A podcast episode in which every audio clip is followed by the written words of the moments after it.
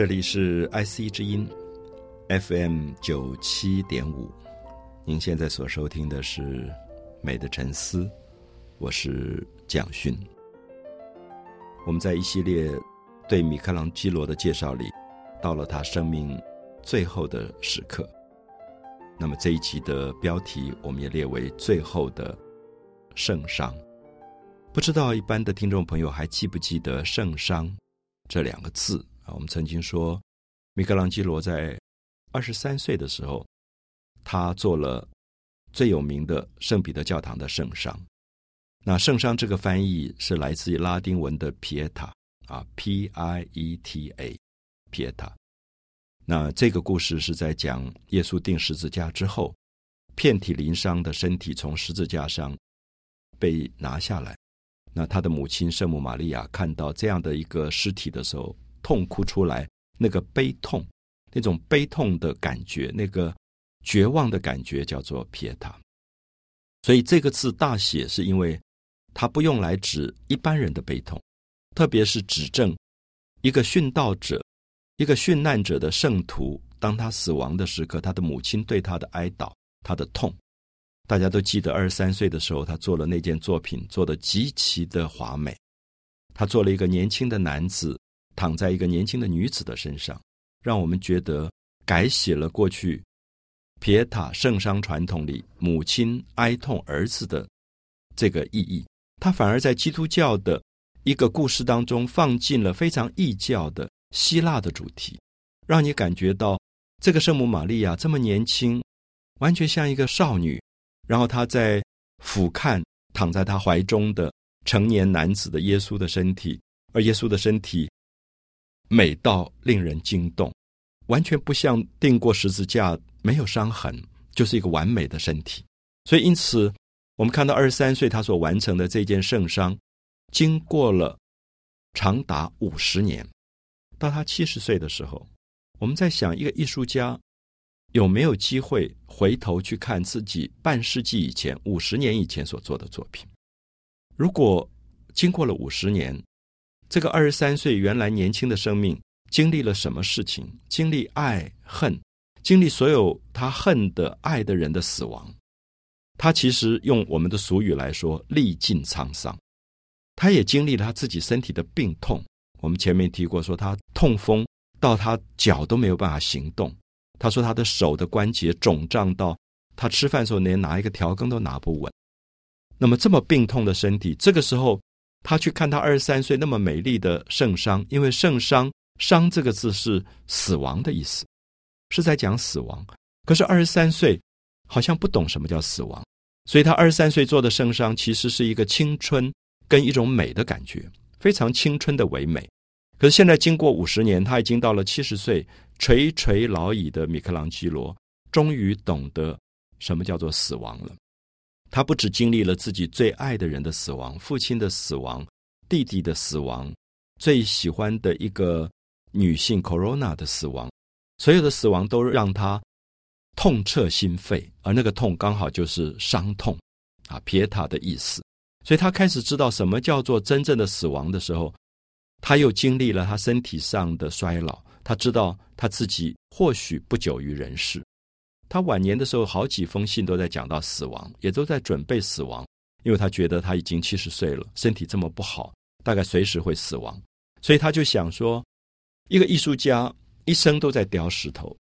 如果一生都在雕石头，最后应该做一件事，就是为自己的墓地雕一个墓碑。那我想这是很有意思的一件事，因为我们知道西方的音乐家常常在晚年会为自己写一个叫做镇魂曲。就其实叫做弥撒曲，他等于是为自己唱一次挽歌，所以莫扎特啊，他们都有所谓的镇魂曲或者安魂曲这一类的习惯。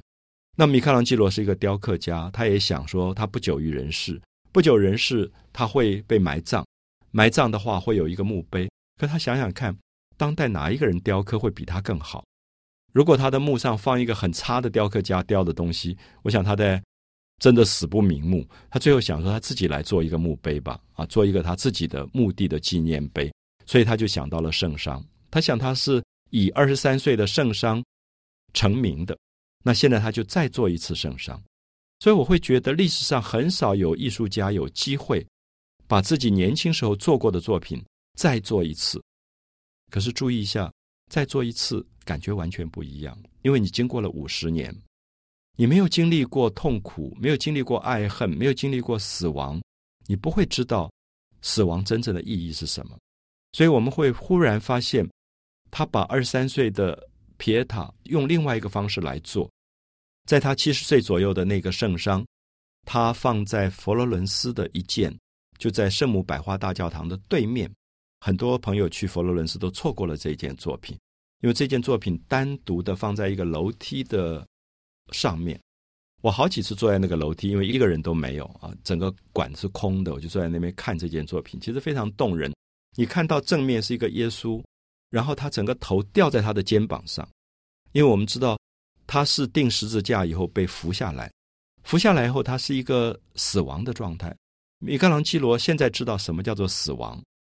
所以死亡不再是那么美好的，死亡其实是非常让人痛苦的。然后那个头枕在自己肩膀上，旁边有两个人，两个女性在扶着他，要把他撑起来，可他撑不起来，因为整个的尸体是往下坠落的。然后他的脚是一个斜线啊，一个 Z 字形，意思说这个脚站不起来了。那旁边这两个女性，一个当然大家知道是圣母玛利亚，她的母亲。圣母玛利亚在旁边扶着自己的儿子，然后用脸颊贴近他的头，想要去把他撑起来。我想，如果大家有机会，你在医院里面看到不幸有一个年轻的孩子死去，你会看看那个妈妈在旁边的痛苦是什么，然后你会看到他会不相信，他会一直把他拖起来，说：“你站起来，你站起来。”不相信。那米开朗基罗这个时候做的圣伤，是用这样的一种痛苦的感觉。去把死亡的图像呈现在大众的面前。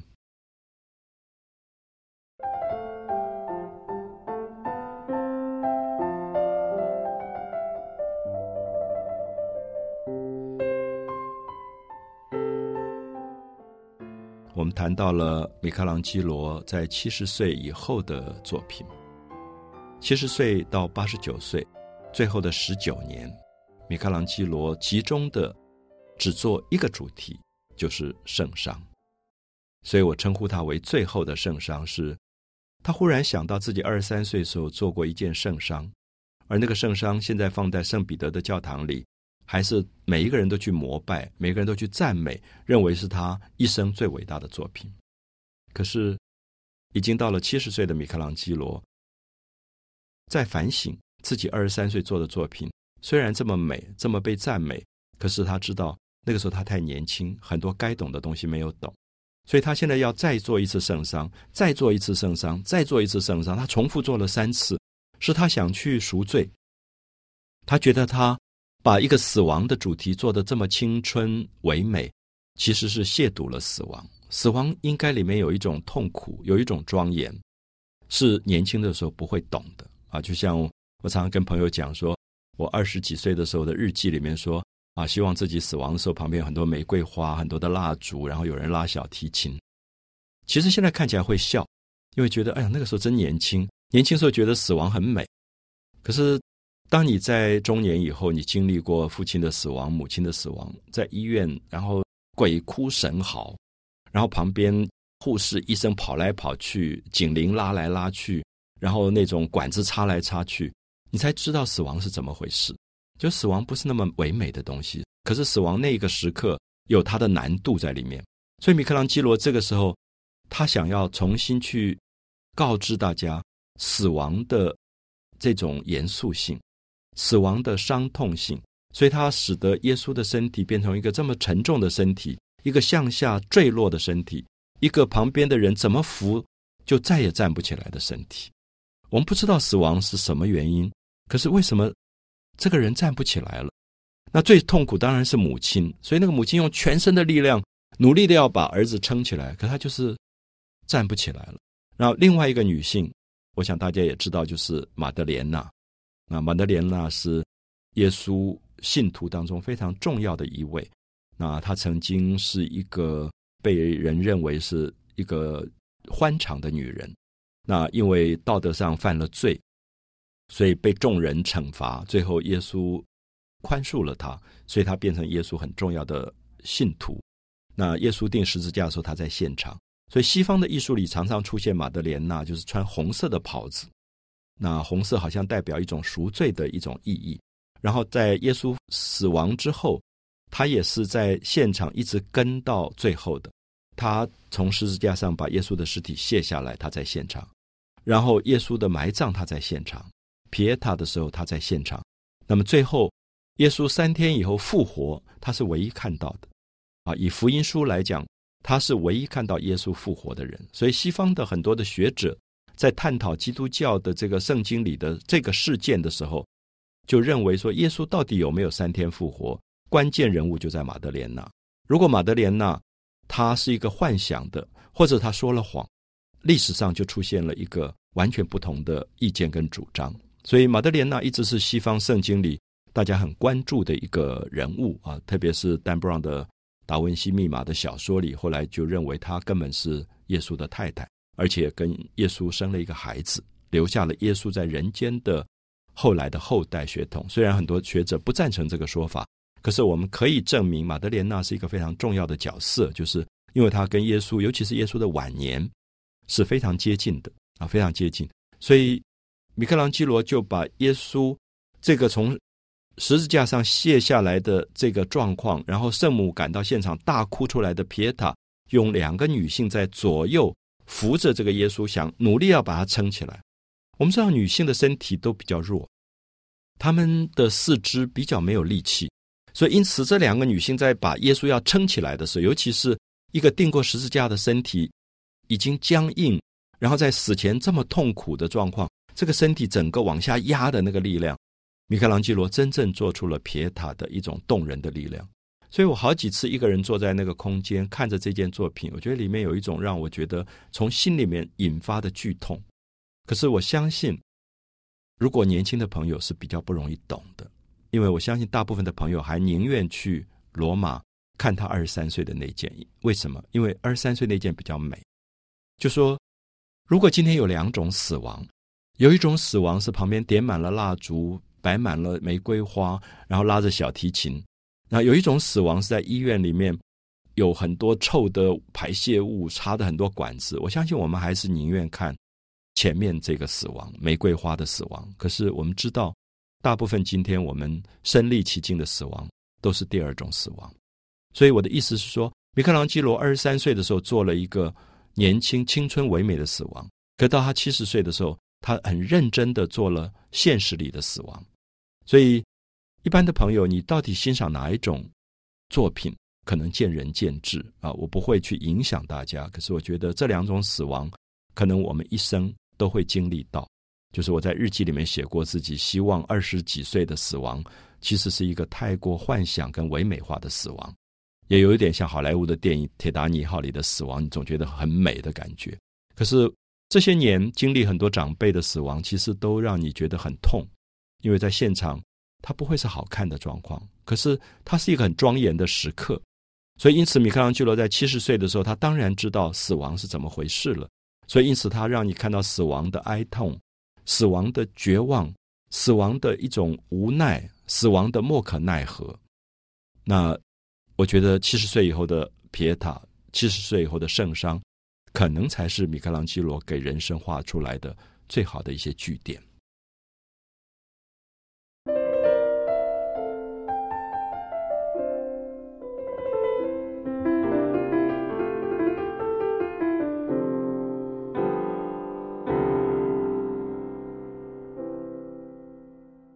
我们提到了米开朗基罗在七十岁所做的皮耶塔圣殇，画面其实有四个人物，啊，有两个女性扶着耶稣的尸体要站起来，可是站不起来。可是最奇特的是，在远远的后方，有一个高高在上的一个男人的脸在俯瞰所有的人。这个角色历来一直被讨论，因为很多人认为，如果以圣经的描述来讲。耶稣死亡的时候，圣母在现场，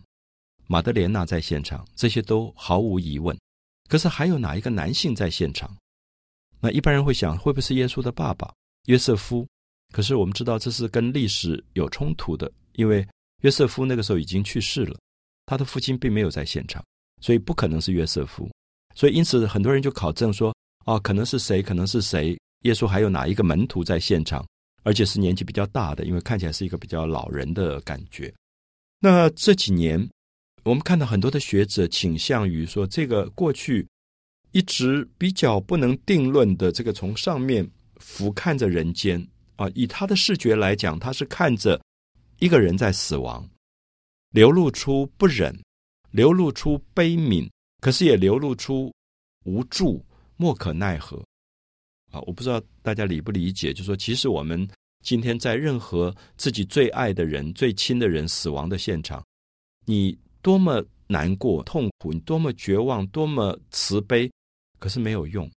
因为当医生跟你说衣食无用的时候，要放弃的时候，你就是无奈的。所以米开朗基罗完全知道死亡最后的绝望是这样的一件事情。所以我们看到上面这个像，在俯瞰下面这个死亡时候那种无奈的感觉，那种莫可奈何的感觉。那现在大家就认为，其实是米开朗基罗自己的像。我们知道，因为这个石雕是米开朗基罗准备放在他自己的墓碑前面做纪念碑的，所以他等于要有他自己的像啊。因为我们知道，过去的这个墓地常常是在教堂里面，所以他是把尸体放在教堂底下。可是教堂的空间里，大家可能记得，欧洲常常会有一个一个的像，那些像就是因为他们的尸体在。教堂的底下，所以上面要做一个纪念碑，就是他们生前的像的样子。所以他就做了他自己的像在上面。可是，在上面，他的低头，他头上蒙了一个头巾，然后看着底下死亡的事件。所以，如果我们看这个像的时候，我们会感觉到米开朗基罗有一点把自己抽象化了。可是，你可以看到他的眉眼之间充满了一种无奈跟悲悯，对人生的悲悯。他知道死亡是每一个人最后都一定要做的功课。人世间古往今来，从来没有一个人逃过这个功课。我们每一个人有一天都要做这个功课，所以因此他有一种悲悯，就是很怜悯大家要做这个功课，因为这个功课不好做。可是他又很无奈，因为他知道他再悲悯都没有用，因为你还是要做这个功课。而且再亲的人，你最后都无法分担这个功课，因为做这个功课的时候，一定是你自己一个人去做。所以，我想那个雕刻里面就呈现出非常复杂的心情。所以，因此我会觉得，如果听过我们最早前面提皮塔，他二十三岁做圣商像，那今天再听这一集的朋友就了解到，我对他们两个的形容是不一样的。因为经过五十年的历练，这个七十岁的老艺术家，这个时候他给予死亡的命题更多思考的层次在里面，所以因此他的深沉性也更精彩。所以我自己通常带很多朋友去意大利看米开朗基罗的作品。我们会从罗马进去，先看他二十三岁啊，大家都在那边赞美说真是美极了。然后接着到佛罗伦斯看他七十岁，还有八十岁，然后最后到米兰，最后一站在米兰，米兰看他八十九岁的最后一件，然后我们上飞机回来。所以这条路。呃，很多朋友跟我走过，其实就是向米开朗基罗致敬的一条路，刚好是他的四件皮塔可以连在一起，从他二十三岁看到八十九岁，同一个主题，可是贯穿他的一生。因为他七十岁做了我们刚刚提到的这个在佛罗伦斯的这件呃皮塔这件圣殇像，可是没有想到，虽然身体这么坏，他自己觉得他不久于人世，可他竟然又活下来了。活着活着，他又想说。他对死亡的感觉又不一样了，所以他想再做一次圣伤，所以很好玩。他晚年的作品一直围绕着皮耶塔，一直围绕着死亡主题。啊，当然死亡变得很近，死亡好像就在他身边。他常说，他睡在床上，他觉得死神就跟他睡在一起。也许第二天他就走了，他就没有办法再起来了。所以那个死亡这么近的时候，他的作品的主题就一直围绕着死亡在做。所以因此，这个时候的艺术家。可能有两个关心的东西，一个是他要在人间留下像圣彼得教堂的圆顶那么伟大的一个纪念碑，同时他要为自己死亡的命题做一点很个人的思考，因为死亡一直在困扰着他。究竟死亡是什么？究竟他如何去度过死亡？他如何做死亡这个功课？他虽然现在在想，如果他没有经历过，他还是不知道，所以他就做了第三次的皮耶塔啊，二十三岁做了第一次，七十岁做了第二次，八十岁的时候他做了另外一件，这件作品也在佛罗伦斯，就是翡冷翠。那这件作品其实跟我们前面提到的大卫像是在同一个博物馆，就是翡冷翠的这个学术院美术馆。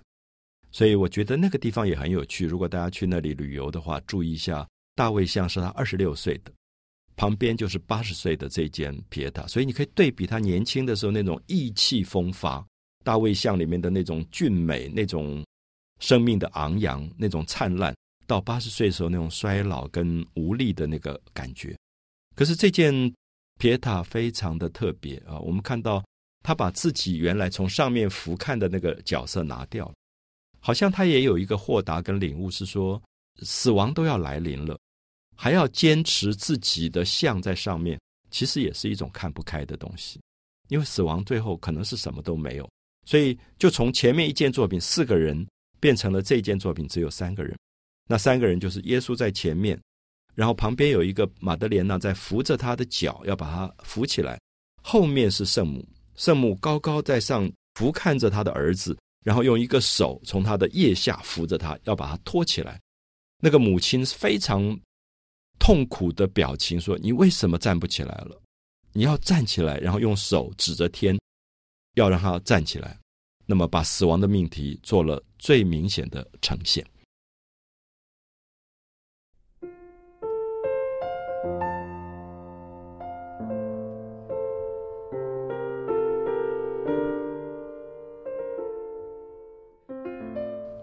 提到了米开朗基罗生命的最后，我们看到他垂垂老矣，在非常痛的衰败的身体里，感觉到死亡越来越近。到他八十岁的时候，他做的皮耶塔里面，我们感觉到圣母的脸几乎是一片茫然的感觉。我说的一片茫然，是很多人在现场的时候都会发现，圣母在凝视他自己的儿子，眼盯盯的看着儿子。然后用一个手，一个非常巨大的手，从他的腋下托起来，好像要拉他起来。同时是一个很明显的指示的动作，用一个手指指着上面说：“你站起来，站起来。”就是一个母亲不相信儿子死亡了，不相信这样子的一个他所疼爱的儿子就消失了，就要被埋葬了。所以他有一种命令的表情，可是那个脸上好像被泪水模糊。好几次，朋友都在现场问我说：“为什么圣母的脸，她只粗粗糙糙的打了几刀，没有做出很清楚的轮廓？”那我的回答是说：“我自己觉得，这个时候其实一个最痛苦的母亲看到儿子的死亡，她是看不清楚的，因为她的眼睛里面全部是泪水。所以米开朗基罗觉得，他这个时候不要做非常精雕细凿的技巧，他要给大家看的是一个内心伤痛到无以明知的。”那种模糊啊，那种混沌的那个状态，所以我觉得是他非常精彩的作品。可这件作品当然也有学者提出一些不同的看法，因为认为有一些部分可能是后来米开朗基罗的门徒、呃学生们修改过的，可能不完全是他全部作品的全貌。因为耶稣的脚有点萎缩掉的感觉，好像融化掉的蜡烛，因为他想让你感觉到耶稣的上身很大。非常的重，非常的巨大，要往下压下来，然后那个脚是完全没有力量的，因为怎么站都站不起来了。所以我自己觉得这件作品其实是蛮统一的一个米开朗基罗风格。虽然也许有很多学者提出来，呃，值得我们参考的看法，可是我还是觉得这件作品应该是米开朗基罗他晚年比较重要的一个思考的过程。所以我会觉得，在我写的米开朗基罗的书里。我还是把它列为蛮重要的一件作品，因为这件作品可以延续到接下来到八十九岁，他真正的最后一件，我们叫隆达尼尼皮耶塔。啊，隆达尼尼皮耶塔这个圣商像，这件作品藏在米兰，所以米兰这个城市虽然不是文艺复兴的中心点，因为文艺复兴的中心点是在翡冷翠，在佛罗伦斯，可是米兰拥有文艺复兴最重要的两个大师级人物的作品，一个是。达文西的最后晚餐，一个是米开朗基罗最后的皮塔，就在这个地方，它藏在一个古堡叫做 Sforzesco，啊《斯佛沙古堡》里面。所以我常常推荐朋友说，这件作品不要错过，因为它是大师米开朗基罗真正为自己人生画的最后的一个句点。那这件作品真的是没有完成，因为当时他的朋友瓦萨利在传记里面说到，在米开朗基罗去世前一天，还看到一个八十九岁的老人拿着斧头在打这件作品。然后他也描述到说，他在雕刻的时候，那个石块崩起来的感觉，他都觉得不是一个将近九十岁的老人可能有的体力。所以我也相信米开朗基罗在这些叙述当中，让我们看到了人的精神力、意志力的强大。可以超越他体能上的衰弱，第二天就要去世的人，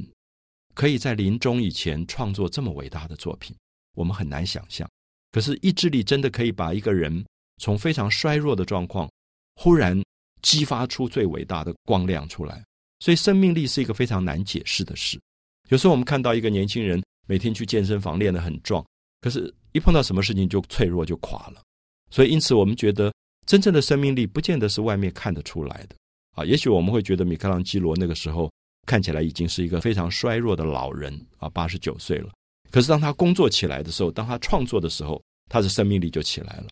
那我们注意一下这件米兰的作品跟前两件又非常不一样，是因为他把整个造型压缩到变成细长，有点往上拉长的感觉。因为从他七十岁到八十岁那两件的皮耶塔圣伤。都有一点从上面往下压的感觉，现在有一点往上升起来。可这件作品最有趣的是，我们发现，因为它是没有完成的，所以耶稣的身体其实被修改过。因为我们注意看，耶稣的身体瘦瘦的，可是如果你继续往耶稣的身体，你面对他是往左边看，你会看到有一个手留在那个地方。这个手就是原来他前一件作品做的往下垂的一个手，他把它打掉了。他想把耶稣的身体改得比较修长，可是那个手他暂时没有拿掉，还放在那个地方，所以我们说它是一个未完成的作品。因为他想讲一件事情，就这件作品是又少掉一个人，连马德莲娜也不在了，只有耶稣跟他的母亲。然后你发现圣母在后面，在耶稣的后方，他用大腿的力量拖住耶稣的大腿跟臀部，想要把他拖起来，让他站起来。可是米开朗基罗后来提到说，他觉得死亡是最难堪的痛苦，可是临终的时刻同时也是解脱。这个解脱的意思是说，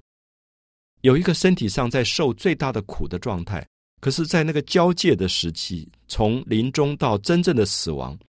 当一个最后的呼吸被释放出来的时候，痛苦达到了最高峰的极点。就是痛到了极点，可同时也是痛的解脱。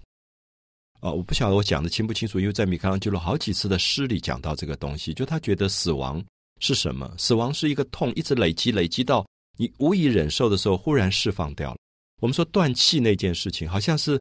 忽然痛在他身上消失了，其实也是解脱。所以他会觉得这个身体原来是一个沉重、一直往下压的东西，旁边怎么样扶都扶不起来的东西，可是。他又希望让大家看到死亡，同时是这个母亲跟孩子一起往天上飞起来了，好像他们所有的人间的痛苦都解脱掉了啊！解脱这两个字，其实我们常常拿来形容死亡，就是身体留在人间的痛